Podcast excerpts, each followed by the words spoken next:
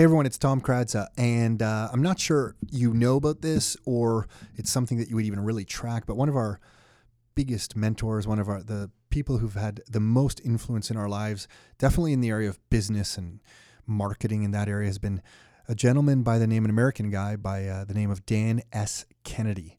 And in August, uh, late August, there we found out he went into hospice care, and uh, he sent out uh, a note um, just explaining that I guess the end is near for him, and uh, definitely took us by surprise. Uh, he's 64 years old, and uh, we didn't see this coming. I'm sure he didn't see this coming, and uh, we uh, put together an episode just to honor him.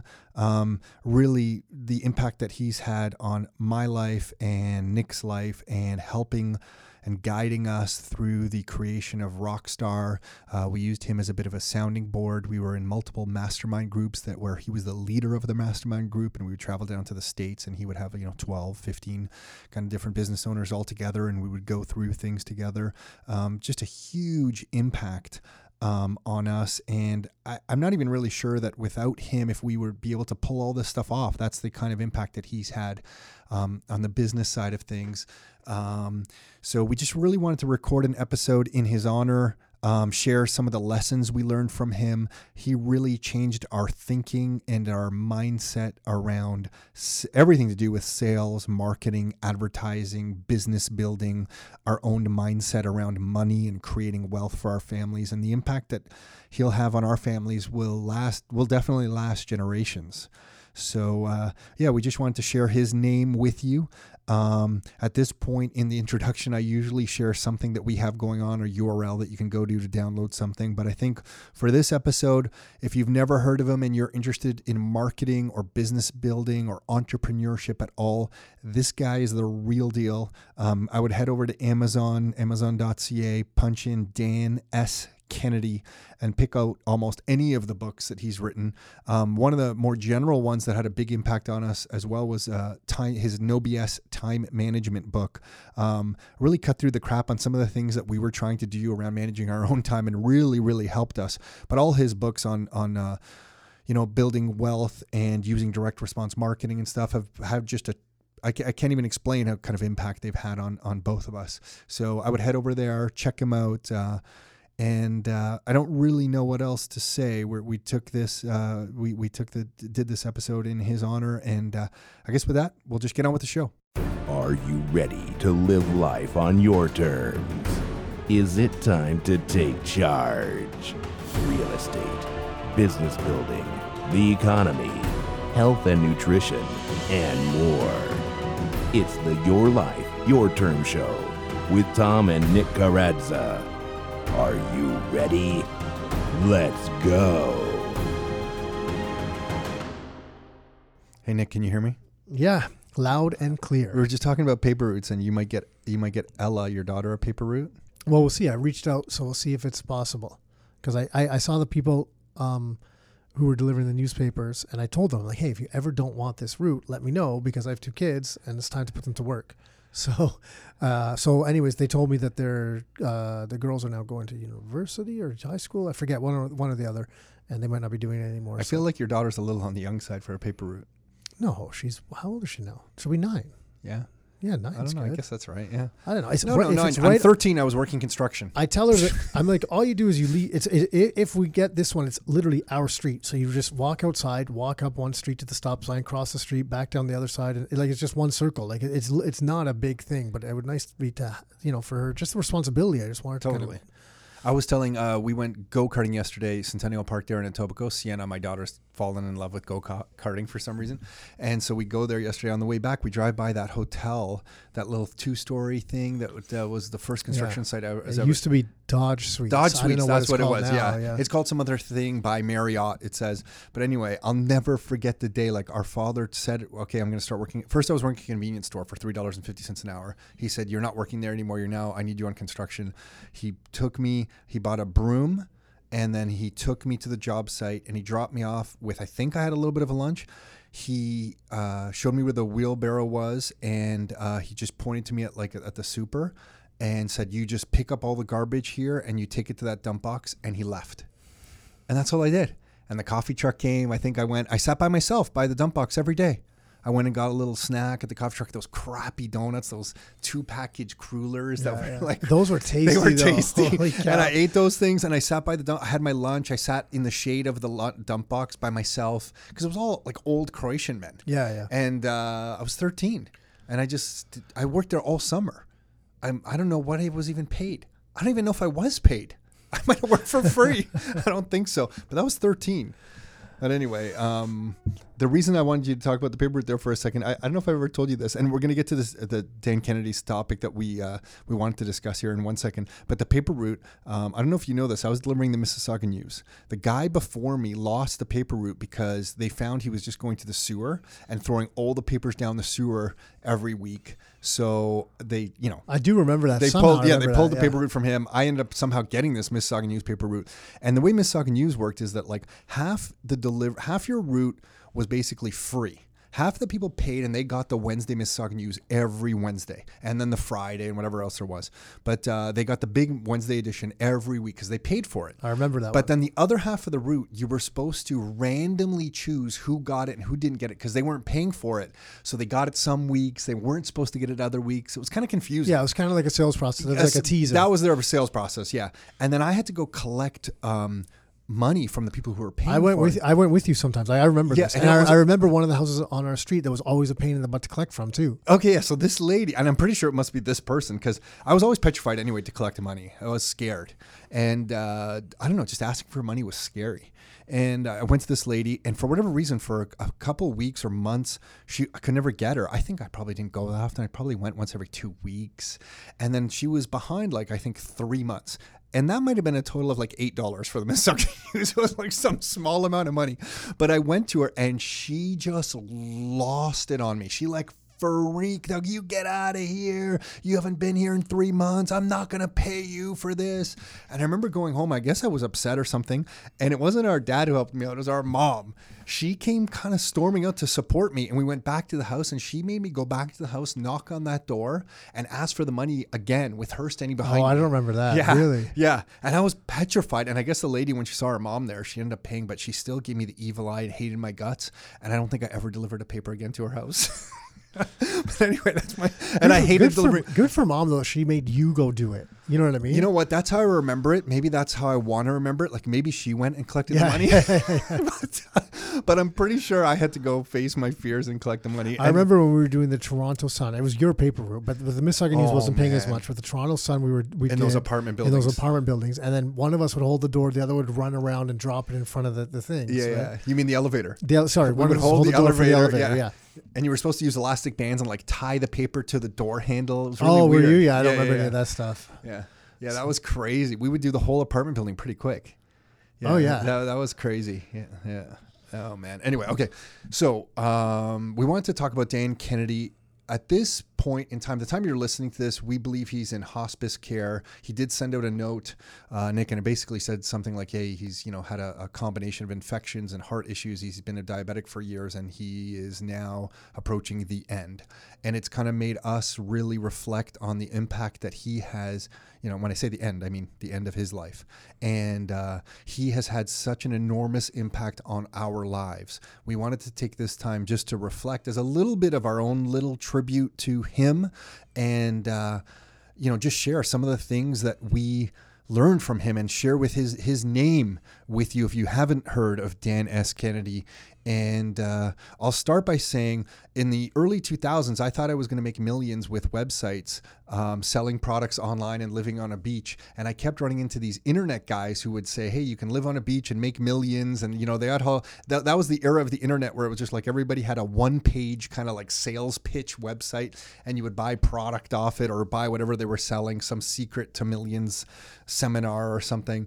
And uh, they all kept mentioning this guy, like that they had learned a lot from this guy, Dan Kennedy. And I remember one of the best guys that I liked because he seemed like he had a lot of integrity was Yanik Silver. And Yanik Silver mentioned this guy, Dan Kennedy, as well. So I'm like, that's it. I got to figure out who this Dan Kennedy guy is. And I ended up Googling his name up. And all he had was like a one page website with a white background and plain like text on it that said, he, it was a picture of like a grumpy old man even then and it was like i'm dan kennedy I have a monthly paper based newsletter, none of this internet garbage. If you send a bank draft to this address, I'll, I might send you my newsletter. Basically, said something like that. So then I was sold. So I went and got a bank draft and I sent a year's worth, I think, of a fee to get his monthly newsletter. And this monthly black and white newsletter starts arriving in my inbox and it changed our life. Like it changed both our Oh, lives. pure gold. Yeah. Yeah, yeah. It was. It, he was like just this guy that just spoke like the business truth that we needed to hear. Yeah, it's just I think it was just the combination of experience, um, knowledge from being involved with a variety of different industries and companies and stuff like that. It just gives you, I think, perspective on a number of things because you were able to see so many different things. You know what I mean? So I think it, it was helpful because it was stuff that we didn't really have access to. Lo- it was a lot different than like what you would read in a book. Which was just pure theoretical stuff, and I think that was that yeah, was and I remember him for me. And I remember him saying how he was involved with the uh, Guthy Renker guys before they sold their company for billions or whatever. Yeah. because they were involved in Tony Robbins' Yep. uh, infomercial, and he was brought in as a consultant to help write some of the copy that uh, was the early, the early the, personal power, the very early one. Like I'm talking early '90s. Yeah, he was involved in making Tony who he was. That, Yeah. that was like the what was it? The most run or the longest running info product info. Yeah, I think for several years, I mean, don't quote us on this, but I'm pretty sure this is accurate that for several years, Tony Robbins' infomercial was running 24 hours a day somewhere in the world Yeah. for years. So Yeah, like, he, so that's how he built his name. yeah, right? yeah, yeah. And then he, they were involved also with Guthy Renker. I think he helped them with uh, the Proactiv stuff. He involved, he helped them figure out that they should get celebrities in there and to help how celebrities would help sell the Yeah. product and all that kind of stuff. So that was just one of the things. And then he was involved in just so many other businesses and a consultant in some way, shape, or form that he had all this real world experience on actually building businesses. And he would explain to you how businesses make their money and behind the scenes how it worked. Whereas up until that point, my real business on the streets experience was just sales. Like, here's how to negotiate, here's how to make sales presentations. I had never got like the behind the scenes of, hey, here's how it works to get a customer, here's the costs and time involved, and someone to break it down like that. Yeah, it was all very, to, uh, at least to me, it was all very real. It was there was a lack of bullshit, and it was Yeah, it wasn't some Harvard Business stuff. Review Yeah, yeah, yeah. theo- theoretical bullshit that I had been exposed to my whole life, and all the books that I read that were just theory, and like you would put down the book, the business book, and you're like, what did I even learn from that? Like, what can I apply? Yeah, yeah, no, it's really good. So I, we still is. I mean, still is. Even when, even when at one point, you know, the, the company that ran the newsletter got built, bought out by venture capitalists, and they kind of ruined the newsletter. But they had to leave the Dan bit in the middle because people started just freaking out. So they had like, remember the Dan bit in the middle, which was just like the old school newsletter. That's basically all I read. The rest of it just was like I just kind of skipped through it. You know, so it's still to this to the last issue was still was something we read eh, religiously. We've read every single newsletter for, for what twelve more? I guess like what Yeah, fifteen uh, years? probably or so? about 15 years. Yeah. Yeah. So like it was. It's like every single one. Yeah. And I think, um, I think Nick, I just wanted to run down some principles to share some of the things that we learned from Dan. To maybe, if you're listening to this, thinking about getting into business yourself or extending your own business and growing it, some of the biggest principles that really helped us kind of launch Rockstar and really helped us quit our jobs and go on our own. I mean, he was a driving force. He was, let's face it, he has had a major influence in the in our own development of Rockstar. It's a lot of his theories or not theories, I hate saying that, but like his ideas that we took and put into place. Yeah. So uh, okay, one of the one of the first ones that I that really kind of hit home with me is this whole concept of direct response marketing. He taught me that you could attract instead of chase. I always thought you know, for my Oracle sales days, it was always like you you chase people, like you you pound the phones and you make calls and you're like, hey man, you want to buy this stuff? Like we got the new Oracle database coming out. You want to buy this, or you want to upgrade, or you want to buy more, or how many servers you got? I'm gonna you know sell you some CPU licenses or whatever it was. That was my and that was a great experience. That was a great sales experience, but I I didn't think that I was going to be able to take those skills and start a business like that, just like cold calling people. I didn't like that. I don't. I don't think you like cold calling either. And Dan taught us this idea of direct response marketing, and I still find people don't get the real intent of this. But direct response marketing is that when you are running an advertisement in some way, shape, or form somewhere, and you're asking for a direct response from your customer to raise their hand and self identify themselves as interested in what you are saying and selling. And that to me just kind of like that whole concept blew me away. I didn't know you could go from like this annoying, I think Dan always used to say like the annoying pest to the welcome guest. Like I didn't know in a sales process you could go from one to the other. And he taught us that with direct response marketing, you could do that. And he broke it down in like the most simple way that I don't know why this has always resonated with me. And he, he- Nick, you remember that media um, market message kind Yep. of triangle? He has this awesome little triangle where he explains like, pick the market that you want to sell into. What is your market? Identify who you are selling. And then identify what the message is that you think would resonate with people in your market for what you're selling. Once you have the message, what you think would interest people, all you have to do is take that message and put it in different media where those customers have their attention. And that's the key to direct response marketing. You know, decide the market, what's the message, and then put your message in different media. And it's the he calls it like the media message to mar- market message. I'm screwing it up. Market message media. But that triangle really was like an aha. As simple as that sounds, that was like an aha moment to me. I'm like, oh my god, I never realized that. And I can tell you now for fact that if you get the right message delivered to the right market, a uh, one good message so one good like advertisement is the way peop most people would talk about it but one good message could be worth millions of dollars in gross revenues to you tens of millions in gross revenues to you. We know that for a fact right? So that whole concept of direct response marketing just blew me away that you could start from nothing get people to identify by raising their hands that they're interested and then work them into being a willing customer of your business Yeah, that's all I, have to say on that subject There's no much. you you started. To, you went into school teacher mode, and I was like, okay, yeah, Yeah, just- yeah, yeah. There's. Yeah, and then the, the there was a It just takes a long time to get to that point. You know what I mean? Like it's tough sometimes. Like you gotta. You're speaking. Like the first time you read that, you didn't get that. So the one thing No. you're not, you know, that you got to take into account is after years of doing this and looking back, it's also clear. You know, so like it gets it, it's tough, but yeah, the, the the concept is that because then you're able to spend your time speaking to people that want to hear from you. Otherwise, like in Oracle, you're you know if you're making 50 calls a day, 49 of the people don't want to hear from you, and they're like you know it's like the person you're trying to collect money off of from the newspaper.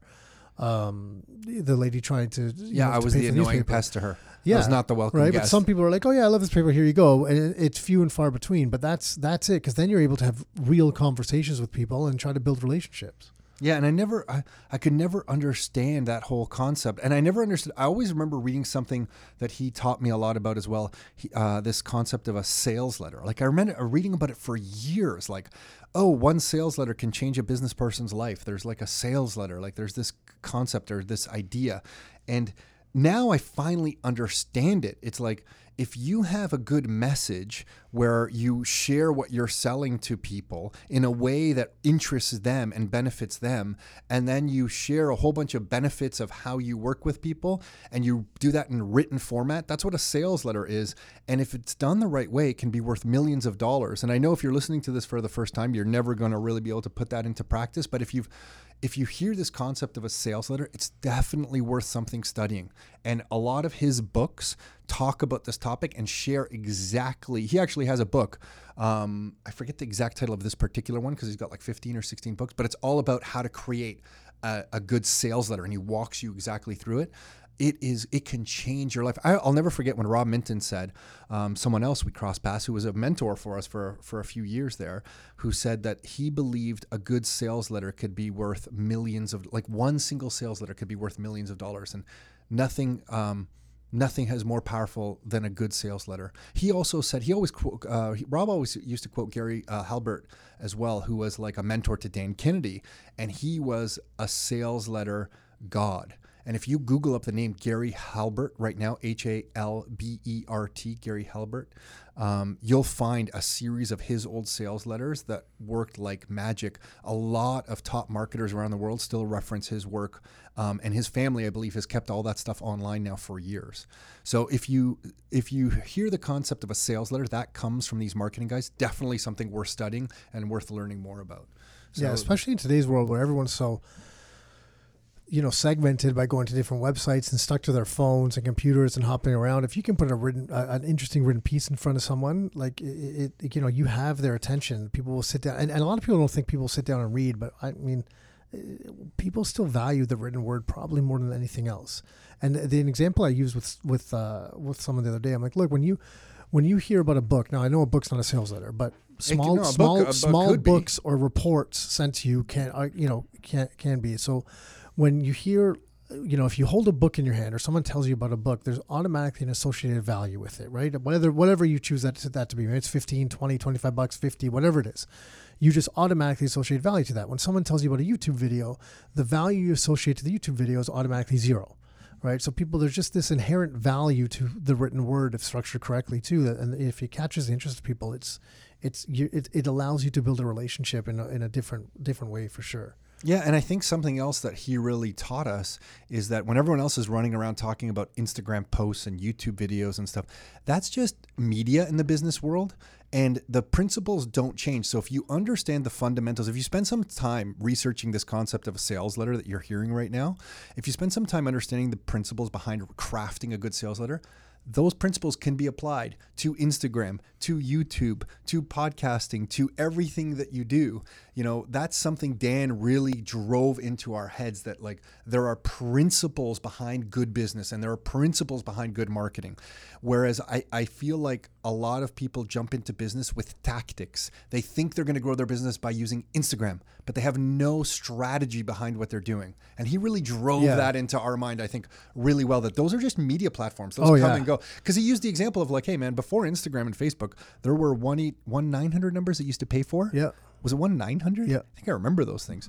Um, and the people used to pay by the minute to listen and get information. You know what? I think I paid to listen to one on like gambling, and it would like you would call it and it would I tell thought you were going to say it was some porn one or something. no, no, no. It was like a gambling one. I There was this. Remember the psychic hotline? There Yeah, was yeah, that kind of for the That kind psychic of hotline Yeah. online. That was, that was like the insta. That was essentially like an Instagram of like 1991 yeah, or those something. those uh, late night TV, those eh, those um, psychic hotline uh, commercials were on all the time. So, but uh, yeah, you're you're absolutely right. Like it's it's it, all these internet marketing people talking about internet marketing, Facebook marketing. It's direct response marketing, just on On different uh, media. Yeah, like you know, so so there is nothing different. Like If I remember, I remember reading a newspaper ad that had a really good headline, which is part of a sales letter process or, or direct response marketing. The headline then ended with like a phone number for you to call, and this one that I called was about like who was going to win uh, the Major League Baseball games. Like I didn't even gamble, Yeah, but all my friends were gambling, and I'm like, well, I need an advantage if I'm going to start gambling, and I bet on one San Diego's Padre game. I don't I don't know if I ever told you this, and so. and you know this. acc- It's not our current accountant, but you know the accountant I'm talking about. I don't want to mention his name right here, but uh, he and another friend of mine, a longtime friend of mine. It was Al, just so you know. It was Al. Al and him used to gamble and on the on baseball. And when they heard that I had called some bookie and placed some bet, uh, they immediately did the same bet because they were like, "If Tom's betting, then something's going on," and we won. and I never bet again. That was it? That was it. That was my only bet. how much did you bet? That was a small amount. I think I bet. I think I bet a hundred dollars, which actually at the time was a huge bet for Yeah, me. yeah. But uh, maybe it was 50 50 hundred dollars, something like that. But uh, yeah, that those nine hundred number nine hundred numbers are just like the media of the early nineties. Oh my gosh, just like yeah. Instagram is now. And so that's something we learned a lot from from Dan Yeah. Dan Kennedy. The one thing, one one of the things that really stuck out uh, to me that I was thinking about the other day was, um, you don't. So, so from Dan was, you don't make a sale to. Uh, sorry, you don't get a customer to make a sale. You make a sale to get a customer. Yeah, can, can you explain that? Because always when I hear that, I'm like somewhat confused. I'm like, let me. I got to think this through for a second. Yeah, and and, and uh, why you know I, I think in my youth it was always just about money, right? It was always like, well, if I do this, I'm going to get this much money. So that's making the sale, right? So you find someone, you sell them something, and you make some money. But his point was like, no, like you you that's your initial transaction. But where the real value is in a business is to grow that relationship, and that initial transaction is how you've you you know you've made a sale. Now you've gotten a customer, and now it's to nurture and respect and and you know treat that customer properly so that you can re- make multiple sales to that customer and build a long lasting relationship with them. Uh, no different than the local bakery or butcher or whatever that you know. Uh, I still go to the butcher close to my our parents' house that we we grew up with. I mean, that guy, they, they he goes out of his way, treats us very well, and you know I've been back there, so I drive from Oakville to to the east side of Mississauga to to go to this butcher all the time. Um, so I think that's what it is, and then and then what it also allows you to do is it allows you to you know beat your competition because you're you're able to generate more revenue per customer than your competition. So you're not always focused on just trying to like extract every dollar from them. Because you're getting more income from them you're able to treat them better and spend more time with them and that type of stuff right? Because realistically like look if you have a, a, a business and it's built on 50 customers but they're all spending a million dollars with you every year well then that's great you know what I mean? As opposed to having to have, you know, 50 million customers spending a dollar with you every year. You know, which one would you rather be? And, you know, having to go replenish those 50 million customers. Yeah, the effort to constantly get new customers. Yeah. The cost to, uh, to acquire new customers, both in your time, labor, just flat out dollars spent, it's it's expensive. Yeah, there are different studies. I forget all the numbers, but I mean, that say, you know, how much easier or cheaper it is to keep a customer rather than go find a new one. Right. Which is, which is, which is true. Cause like, think of, you know, any place that you visit more than like once, you know, if you have a good experience with something, you're likely to go back. Well, look at you in restaurants, right? If you have a good restaurant, because you never know the next one you're going to go to if you get a crappy meal. So you'll go out of your way to go to that restaurant again. So it's much easier for them to keep you happy as a, as a kind of repeat customer than to go find someone new and convince them that they're a good place to go eat. Did I tell you I ate at the Delano again in Miami? Did I tell you I went there? Yeah, you did with all Yeah, the that steak. Well, because they cook that steak on the, that, outdoor, Argentine, that yeah, on that yeah, yeah. outdoor coal grill, Yeah, coal fired grill. Yeah, it's good. Yeah, it was It's really good. man. Oh, such a good meal. Um, I get the just meat, the I meat just- sweats. From, I had a pound. I had a pound of meat. Yeah, but uh, anyway, so uh, that whole concept, yeah, you make a sale to get a customer. You don't get a customer to make the sale. So it's like not about the money. You are trying to make a sale to earn a customer and It's develop all about the the relationship, relationship. the long-term so taught, relationship. yeah, and that's what it- so it's taught But with me, any business, you and you believe that can happen with any business because I think a lot of people would dismiss such a comment and say, "Well, Nick, yeah, sounds good, but not in my business because you know I'm all about transactions." And Yeah. No, I'm. I mean, I'm done trying to convince people. So no, it can't. If you don't think it can be done in your business, you're right. You can't do it. Yeah, so even somebody sm- uh, So- selling something transactional at a small cost. Yeah, at everything, everything. Because then there's always something else. Because if you're selling something transactional at a small cost, well, what else are they going to like? I just bought a, um, a charging station for my uh, for my house because we bought that one for for Croatia that we brought right. So I bought another one for my house, and I needed extra small cables for it. So I'm like, I reached out to them because they send you this customer service email. I'm like, hey, I need extra small cables. I want them to, I can find white ones. I want black ones match charging stations. They're like, oh, we don't sell them. So like, I'm a perfect example. In that case, they can sell me more stuff. So you can always sell more stuff to to a customer that likes and values your product.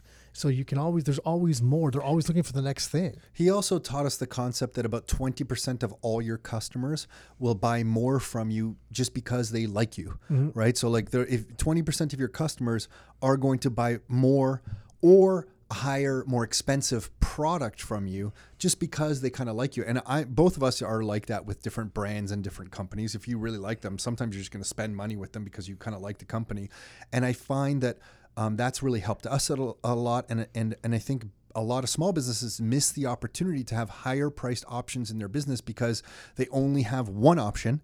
Whereas if they just had a second option, a higher priced option, they'd be surprised that 10, 15, 20% of their customers are going to take that option. And it, the margin on that, the profitability of that higher purchase can be so great. It can really make, make or break their business. Oh yeah, totally. It can make the business survive. Right. So it's something always when I look at small businesses, I'm like, hey, man, why don't you have like a higher priced option for some of your customers?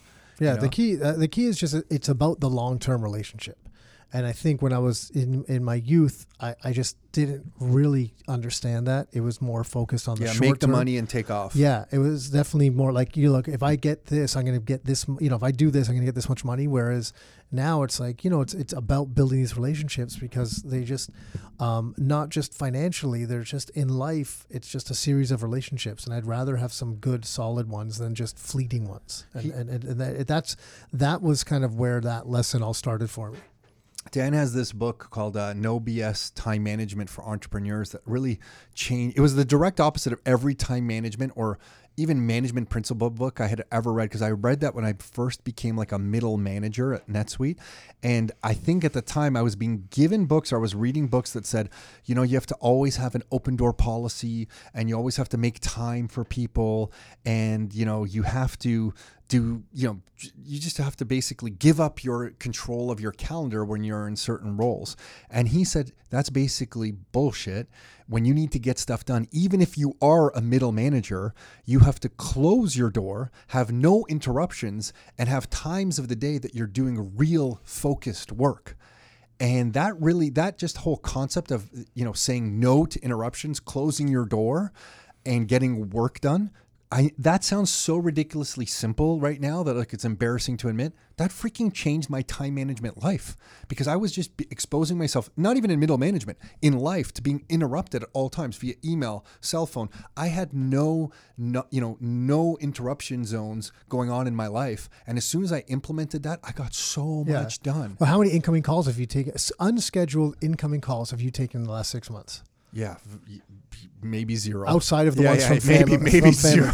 It's No. between zero and five. But you know what, though, man, that's that's huge. And and basically, it, you know, it was Dan who I think you know gave us both permit. Not, I don't mean formally gave us permission, but I think kind of sort of did. yeah, yeah. watching the way that he worked and some of his belief systems, we felt that we're like, wow, we can actually do that. Um, and now, especially in real estate, like in real estate, you know, we do that, right? Because someone was, I forget, it was some sales rep for something. He's like, oh, well, we'll schedule something. I'm like, no, like, uh, you can't get a hold of me. Like, I don't take incoming calls. Like, well, what do you mean? Like, he was just like almost offended. I'm like, look, I just don't even want to talk to you, you know, but, but like, I, I didn't mean, I didn't, I don't take calls and I don't. no, I no, don't want to talk to I you. didn't. I didn't not want to talk to him at first, but his reaction to the fact that I didn't take unscheduled Yeah, incoming made you calls realize you're made me like I just good don't want to deal with this guy, it. right? Yeah. So, um, but it, it, it's been huge. Like it, like you said, it allows you to buckle down and focus on what you need to. And I think, you know, my personal opinion is that it would be mo- more people should try this out because so many people think they can't do it for whatever reason. Holy shit, man. Not everything's an urgent matter. You know what I mean? Things can wait a couple hours. Book a few hours for yourself and give yourself some time to work and then go deal with all the reactive crap you got to deal with. And- but but it's I, I just I don't know. I think it's over the top how addicted we are to react. You know, it's a sad state of affairs that every time you hear a beep or something, if you're in a group, that everyone reaches for their phone to see if it's theirs. Like it's crazy that we're just so addicted to the sounds coming out of these stupid little machines. The phones have gotten good. You know what man. I They're so addictive. You're just right. block, just block them out and do what you need to do. Well, look, do. he ran a multi-million dollar business. You had to fax the guy. The year is 2019. Even today, Yeah. to get in touch with him, there's no email. You had to fax the guy, or if you wanted to send him something, you could FedEx it to you him. sent yeah. it to well, you and you sent it to his assistant. He lived in Ohio. Yeah. you sent it to his assistant In in Arizona. Arizona. who screened all the material, summarized it for him, put it in a box, and once a week FedEx what you FedExed Yeah. in that FedEx box up to him in Ohio. You got to admit that's awesome. That's awesome. That's awesome. That's just there basic, is something to be said for that. yeah, that's just the basically the middle finger of I'm gonna live my life the way I want to. Yeah. And we went to his house and we went in his basement. His whole basement is set up as one awesome, pretty. He has a boardroom down there and an office with tables with stacks with different projects and paperwork on there. And you can tell he's organized. He's working at the pace he wants to work at. But most importantly, he has focused time, right?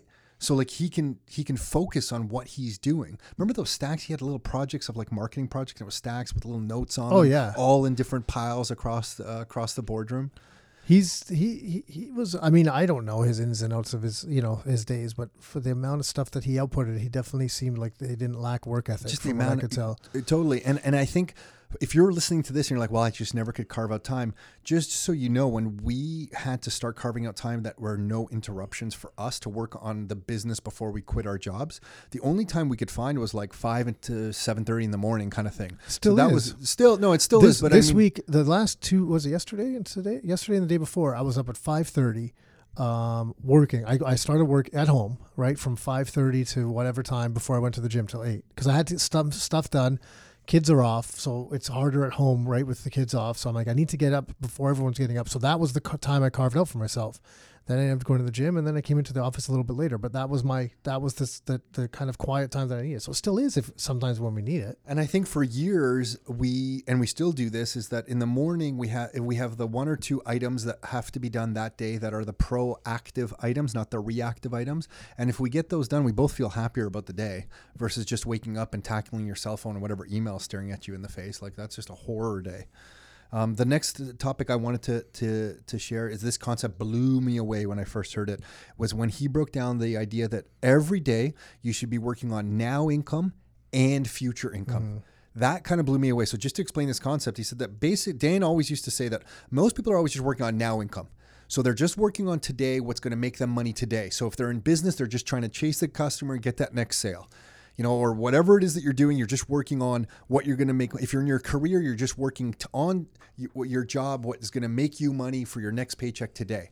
But he said every single day you have to work on something that's making you money today and making you some money tomorrow. That's your future income. And if you do that every day, you are essentially banking almost guaranteed income for you in the future.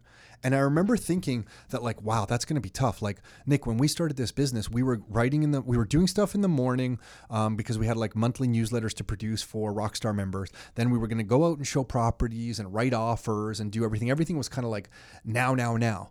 But what really changed things for us is when we stepped and set aside time to like build websites full of content that weren't anything to do with making money for us today, but would earn us customers in the future.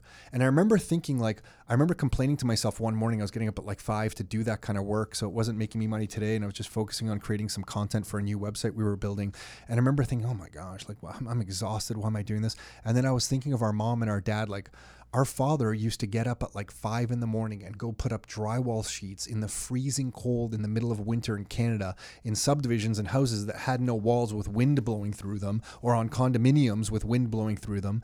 And you know, your fingers are freezing. I was on some of those job sites with him and it's it's horrible hard work. And here I am in a warm basement my basement wasn't finished at that time. I just had a light bulb above me with a little pull chain, but I was in a warm basement.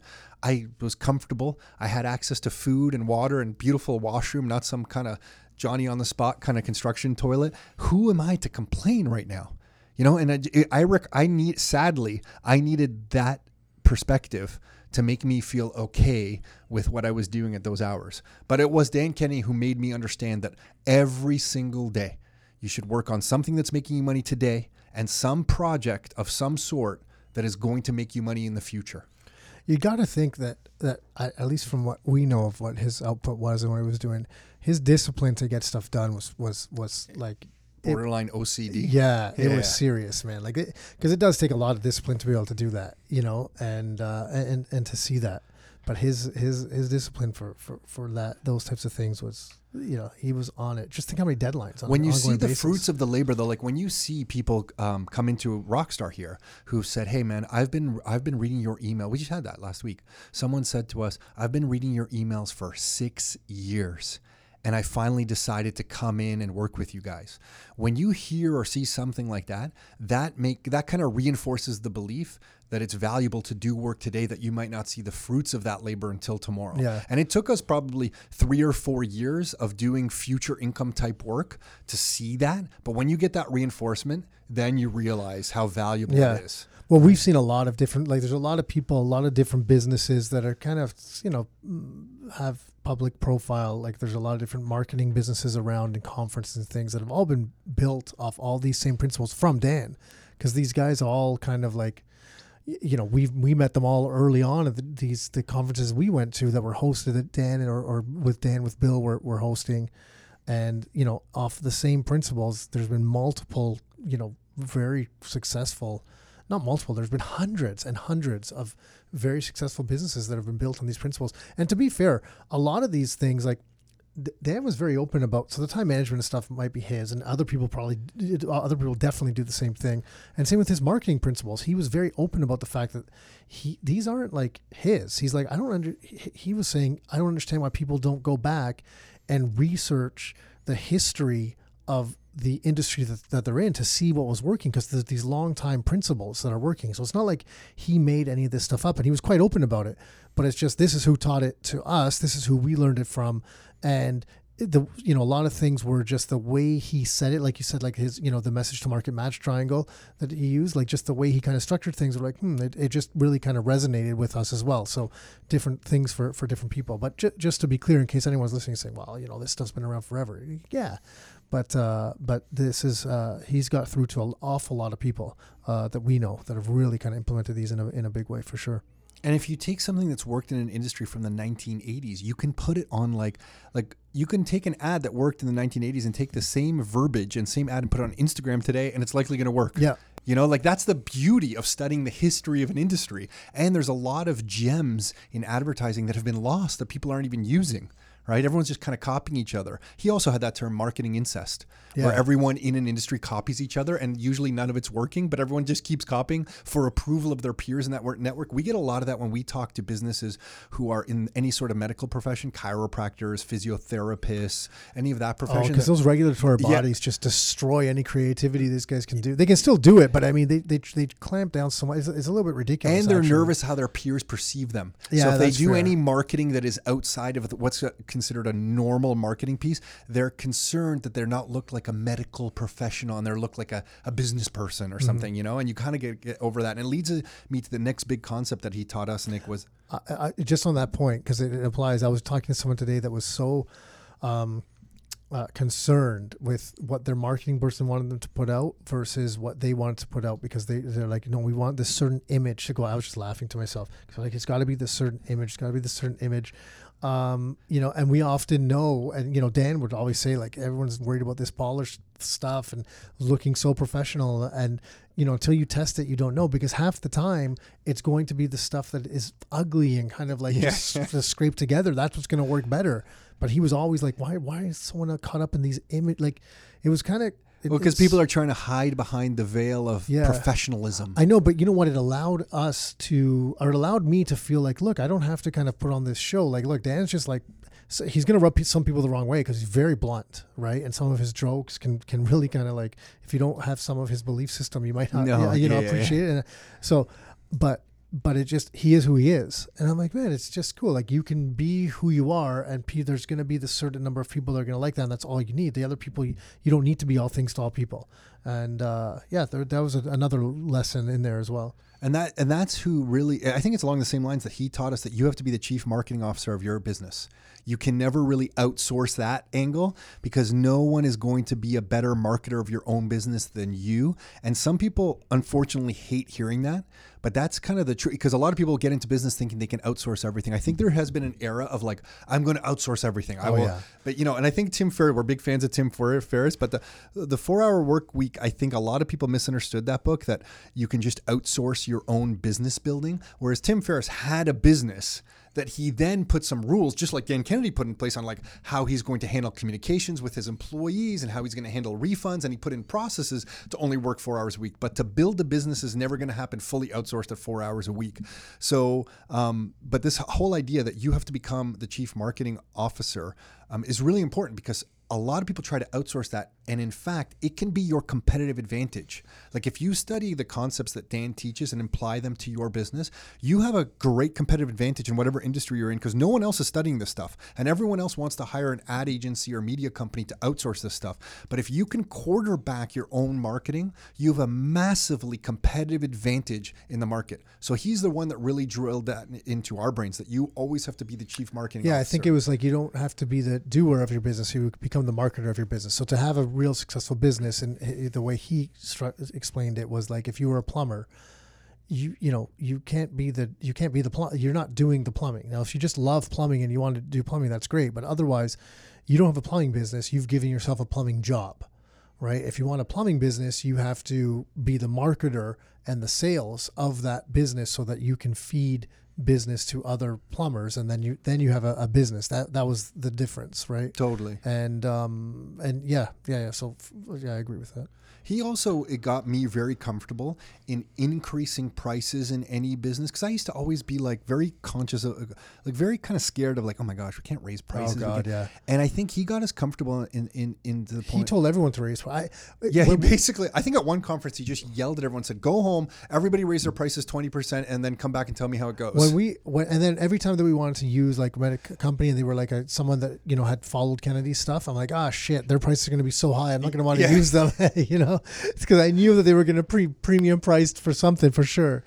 Yeah, but that that was important to me in my just in my life because I had this fear of like asking for money. Maybe Yeah, oh, yeah. And and he really drilled that out of my head. I love that whole story. I don't know if Dan shared it with us first, but you know the story of the plumber who comes to the house and uh, Yeah. comes into the house, knocks on a pipe for one second, solves the plumbing issue, leaves, takes all of but le- less than a whole minute for the whole experience. The homeowner is presented with this big bill, and the uh, you know the homeowner is like, oh my gosh, like wow, I'm not going to pay you whatever a thousand dollars. You came in here for a minute worth of work, and the response to the plumber is, hey, you're not paying, you're you're not spending a thousand dollars for that minute worth of work. You're spending a thousand dollars for the ten years of experience that I have that allowed me to do that work in one minute right? And that kind of just that thinking got me more comfortable in even some of the real estate stuff that we do because real estate commissions in the real estate industry, let's face it, they're always attacked and Yeah. come up. But for the amount of experience on some of the stuff that we're bringing to the table, I feel comfortable in earning a commission in the brokerage business that we run because of all the experience and value as a group and as a team that we're bringing to the table. Whereas before, I would have felt very defensive about that, right? So he really helped kind of clarify that thinking with me.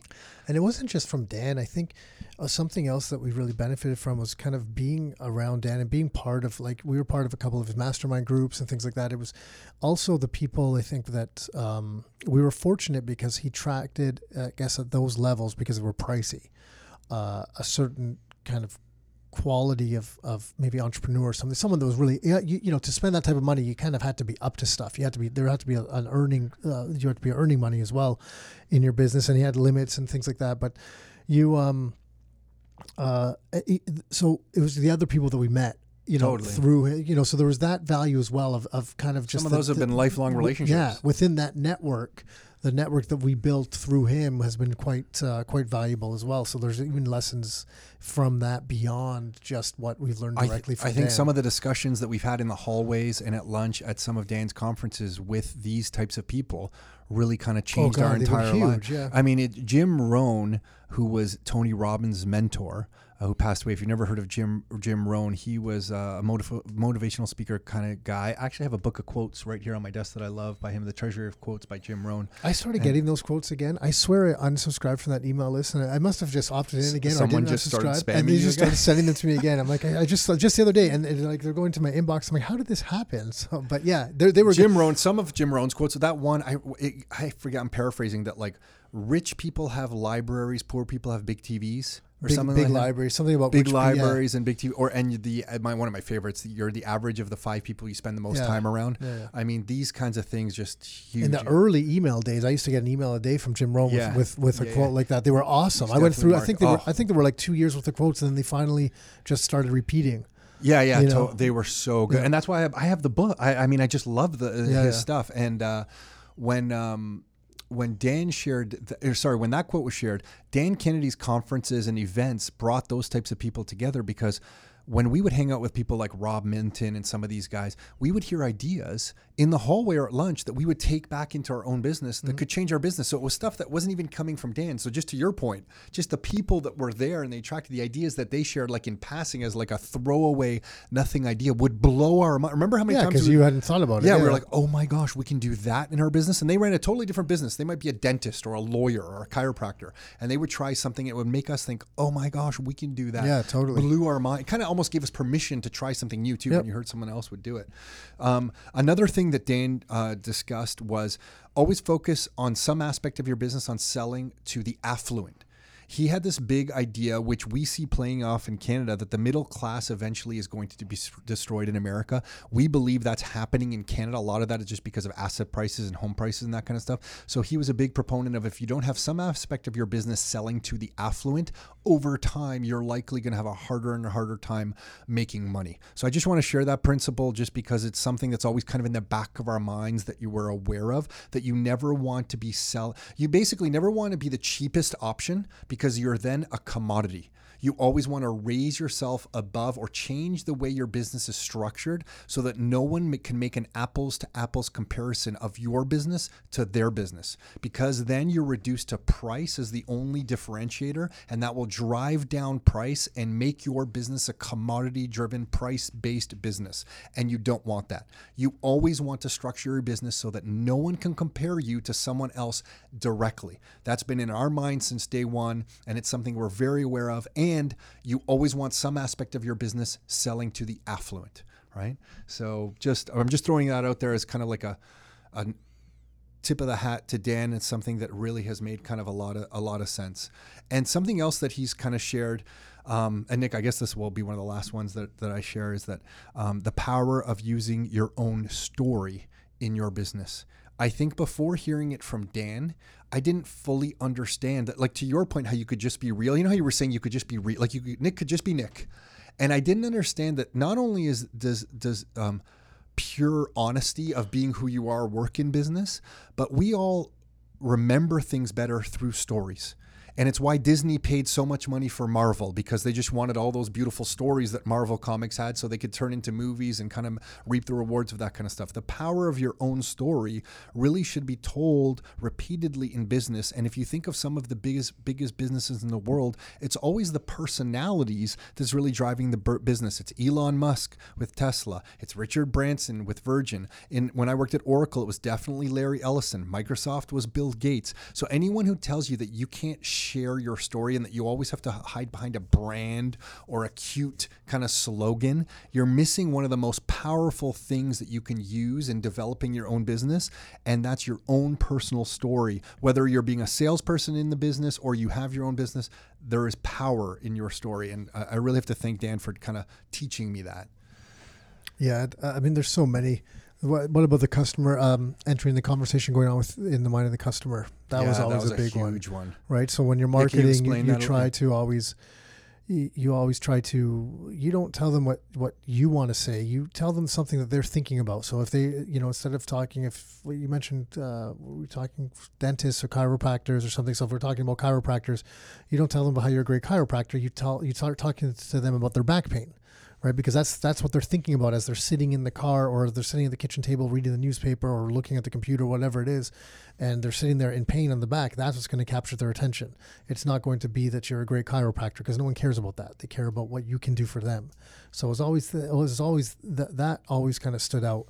So whenever we're doing something like that, we're always trying to think like what people are thinking about that we can kind of like add to that conversation and maybe educate them in some way or give them some some points of value that can help with with what they're thinking about or the topics that they're kind of contemplating in their own heads. I remember now that you're saying that, I remember when Dan was explaining that the reason you want to enter the conversation going on in the mind of your customer is because it's much easier to get someone to raise their hands and identify themselves in little steps. So if you can offer some little piece of value that's answering a problem that they have, maybe they'll give you their email address. Maybe they'll give you their phone number. Maybe they'll give you their mailing address.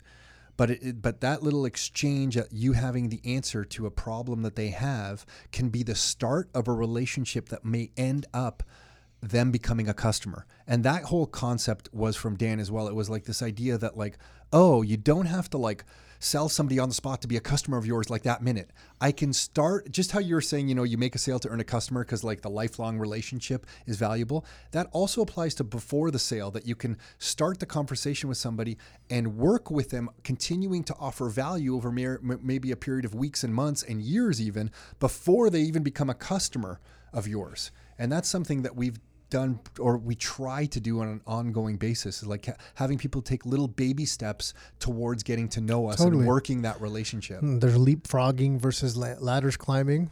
Yeah, that's right? right. How Yeah, a lot yeah. of people are just like, you know, they're stuck in climbing the rungs of the ladder one by one. And he's like, why? There's no rules to having to climb the rungs of the ladder one by one. You just figure out a way to skip a couple steps. Yeah. You know, make jumps, right? He There also- so many little He- things. and he also uh, he I remember one time I think we were kind of complaining maybe in a mastermind group of like you know well in our industry people are appointed certain designations and something. Yeah. and he's like well that's a bunch of bullshit. How about this? I appoint you the expert in this right now. And he waved his like magical wand to pretend he was being some wizard and said you're now the expert in this. And I'm like oh my gosh like why are we chasing some association who was created of Oh, yeah. nothing to give us the expert status that we were kind of chasing to to make us feel like we deserved to be able to call ourselves experts when we just know based on the experience that we have that and and the fact that we have everybody's back that we are truly experts in this kind of stuff that whole idea really came Oh from yeah, and that's and- why the, there's like awards and all these different things. There's associations that like run awards and they try to get you so they can go to the banquet and buy these tables at the banquet and stuff like that. And I don't know, maybe we're antisocial or something. But I'm like, well, why are we going to do this? Like, Well, I don't, then we, I don't care we later realized that a lot of these associations were just for-profit businesses in Yeah. themselves. They, the whole idea of handing out these rewards was to get people to buy tables and Yeah. make a profit. we have some some uh, like we have some things some awards uh, they're like on we don't put them out they're like in stacked on top of each other maybe they're broken or something on, on, on the, my shelves in my office i'm like who cares about their awards i don't Yeah. care about their awards I think one award, I won't mention the name of the award that we won. Uh, we didn't want to pay for the, because I guess that's how they make money. They like offer you to buy the the plaque or the piece of glass that says. So we just got something made that said we won that award Oh, for yeah. like less than half the price, and we, we Yeah. put that out. But I uh, find you know what uh, that whole process when I was looking into some of that stuff. I one thing I was surprised about was um, I, I'm sure someone's going to kind of you know I mean correct me and say how wrong I am and how this is a terrible thing, but whatever. Here's what I thought: is that the Better Business Bureau is basically there's not much to it.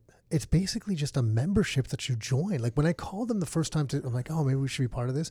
It was a big sales pitch. yeah, you're basically pissing off some people right now. Yeah, like but that. it was a, it was a big. I remember, yeah, yeah. It was a sales pitch. The guy's just selling me on why you know what here's Yeah, and they didn't the, actually here's the even member care fees about- and here's a discount and here's the deadline for the discount. Yeah, they didn't care, and I was like, wow, I'm really surprised by by the structure of it. And I'm sure. Look, and, and look, I'll plead ignorance on this one. Maybe there is more to it and stuff like that that I don't know. So that that's that's fair as well. But when I went through the process, whatever their process is to join, I was quite surprised that it, it did strike me as just strictly a sales pitch for a um like just some membership. There wasn't any like qualification to it. Whereas I always kind of assume, and, and to their credit for the positioning that they've gotten to, because I always assumed that there was like a real kind of like some teeth behind it, an actual like almost like I guess when I was younger, I thought it was like a government organization type thing, right? Like I had no idea. Yeah, I felt like if you were anointed by the Yeah. an organization like that, that like oh you had made it or you're safe. or Yeah, but I think you just got to write a check and you're part of them. Well, and I think over over the years now, where we've met people across North America who run these different types of associations that do that kind of stuff, and you Yeah. see behind That's the right. scenes, Yeah, and you realize these are just for-profit businesses. They're doing this kind of stuff. Then you're it makes you realize, oh my gosh, like the world is almost a facade. Like you kind of have to look through it. Like the world is almost like the Matrix. but a lot of people want those like Designate, yeah. Well, you know, because you know, some people their email signature they'll have like 14 designations. They're like, oh, I did this, you, you know. So a lot of people it feels wa- like it gives them that. authority. Yeah. So to that point, you, you know, Dan was was very overt about telling people like, look, you, you don't have, you know, if you want to do that, that's fine. Well, and if But it, you don't if have it, and if it helps you in some Sure. way, we're all for Sure, it. yeah, yeah. But there's no need to be doing that if it doesn't really help No, you. you just anoint yourself. Yeah, Yeah. yeah. It's sometimes when I hear people that saying that they have to go back to school for two years to learn about something so that they can become the expert in it, and I'm like, don't you already have like ten years in this direct field already? I think I don't think you need to go back to school for the diploma that's going to tell you you're the expert. You have Yeah. ten years of on the streets experience. You are the expert in your field. Especially in today's world, man, so many of those programs are so outdated. They, they can't keep up with the information fast enough that they're, the, the, the, the curriculum's outdated. The person with on the streets experience is going to know more than than the person coming out of school, or even if they went back to school, it's not applicable depending Yeah. on the field. But it is, so this whole topic does get in touch onto the point of a person's self-image and that a healthy self-image is really important in life and in business. And I think it's one of Dan's books. Nick, I forgot about this one about psycho cybernetics, where I think it's with Maxwell Maltz is the other co-author. Dan bought the rights to it, and it just talks about this guy running experiments on people and analyzing how people come up with their own self-image of themselves. I mean, if you're at all struggling with that, you might want to check that book out, Psycho Cybernetics. It's really good in kind of just breaking that down for you. And I think it's a really important part in business having a healthy self-image of what you bring to the table. And if you're if you find yourself always looking to go back to school or needing those a little designation after your name, um, you might benefit from that kind Mm-hmm. of book, right? yeah, if you know what, to be fair, I mean, you know, uh, there's the, the, there's a, a company that owns No BS Inner Circle that owns a lot of Dan's the rights to Dan's products and stuff. Now, I'd imagine they, they you know, they, they that will continue. So you can always Google up that and you know get a lot of Dan's work, past conferences and stuff. If this type of stuff interests you from him, um, had a big And that's had the- a big impact on us. Yeah, so. and that, that is actually the URL, Nick. It's no nobsinnercircle.com. Adam Witty runs it right now, and uh, the products and book, like I think there's probably 15 books on there. A lot of Dan's books you can get on Amazon too. Oh yeah, his So- books. You know what? And that No BS series, the books that he wrote, they're like Oh they're so easy to read, and They're I- gold. Again, I like them because they're direct and to the point. Like they're just here's what I think, and you know, there's some points you might agree with, and there's some points you won't. But you know, I, I guess at least in our experience, uh, there's far more that's been correct, accurate, and beneficial than the things that we didn't uh, really get much. benefit if you're or didn't work for struggling with time management at all, pick up the No BS Time Management was a for good one. Entrepreneurs. That was a really good There's one. No BS uh, Direct Response Marketing for non-direct response businesses. That's a good one. There's No BS Wealth Building for entrepreneurs. There's No BS Selling to the Affluent. So there, pick one a topic that interests you. But the time management one, I've recommended that one a lot Yeah, and gotten good yeah, feedback on that one. Kind of that one like whips you into shape because it kind of yells at you through the pages of that book a little bit. It's the type of one that you read, and when you reread it two years later, like shit, why did I stop doing some of this stuff, or why did I forget like Totally, what he what he said, right? Yeah. So yeah. So I guess we just wanted to record this as a, a little tiny minuscule thank you to for, you know for the impact that Dan's had on our lives, for the impact that he's had on a lot of the people's lives around us that we now call our own friends and it, that have become our network and that we still lean on today. A bunch of us have been emailing and texting back and forth as we've been hearing about Dan's health. Um, so. Uh, you know, it, hopefully you picked up a thing or two from this. If you get a chance, um, nobsinnercircle.com is where to go for Dan's uh, products and books and also the events. Nick, they run a couple events a year. I'm assuming they're going to keep doing this kind of stuff. That would be to where to check out that kind of stuff. And uh, Amazon for any of the No BS series of books by Dan S. Kennedy, um, probably easiest place to pick up a book or two. And uh, he'll definitely have a lasting impact on me and you. Our, I know our families, this business. Well, So yeah, his- the business owner. I mean, how many people that have come to like our entrepreneur boot camp that we've shared different things with that have used some of these strategies? I, I know some that are coming to my head right now in multiple different fields that have implemented some of the things that. So through what we've learned and implemented, and maybe morphed a little bit for our business or whatever, and then we've shared with them at the boot camp. And then they've taken and morphed into what's worked for theirs. So it just it, there is an ongoing thing. Just you know, it's you know we're we're we're not reinventing the wheel either. We're just taking some of these long term principles and just kind of you know making them work. And it's it's always been very helpful when you see it firsthand. You know, and you see people using them firsthand, so it just takes it from theory to real life practice, and that's kind of nice, uh, nice to see too. So when you you know if you're exposed to that type of group or interested in that type of thing, it's uh, it's a good thing to check out. Yeah, so we'll leave it at that. Um, we'll be repeating Dan's name in his memory for many years to come. We're in awe of what he was able to accomplish, astonished by the amount of people that he's been able to influence, and forever grateful that we came by this little newsletter that landed in our mailbox for years. So, I'm gonna miss it. I, I'll be honest. I'm gonna miss that getting me too. I- even the, if the newsletter still might coming c- come specifically Dan's part, Totally. I'm th- I will miss that even after 50. It, it's amazing because after 15 years of reading sometimes the exact same lessons Thing over, and over, again Yeah. in different ways, um, I'm gonna miss getting it. Yeah. So that's it. Good. Thank you, Dan. Hey everyone, it's Tom Karadza again. So um, just really wanted to to thank Dan for everything he's uh, he's done for us over the years and the impact he's had, and uh, hopefully his name is mentioned for years and decades to come with you know awe and astonishment on the impact he's had. We know so many entrepreneurs that have been directly affected by him in the most positive way. So uh, yeah, we'll. Uh, He'll be with us for many years in our thoughts and in our prayers. And uh, that's it. We'll leave it at that. Until next time, your life, your terms.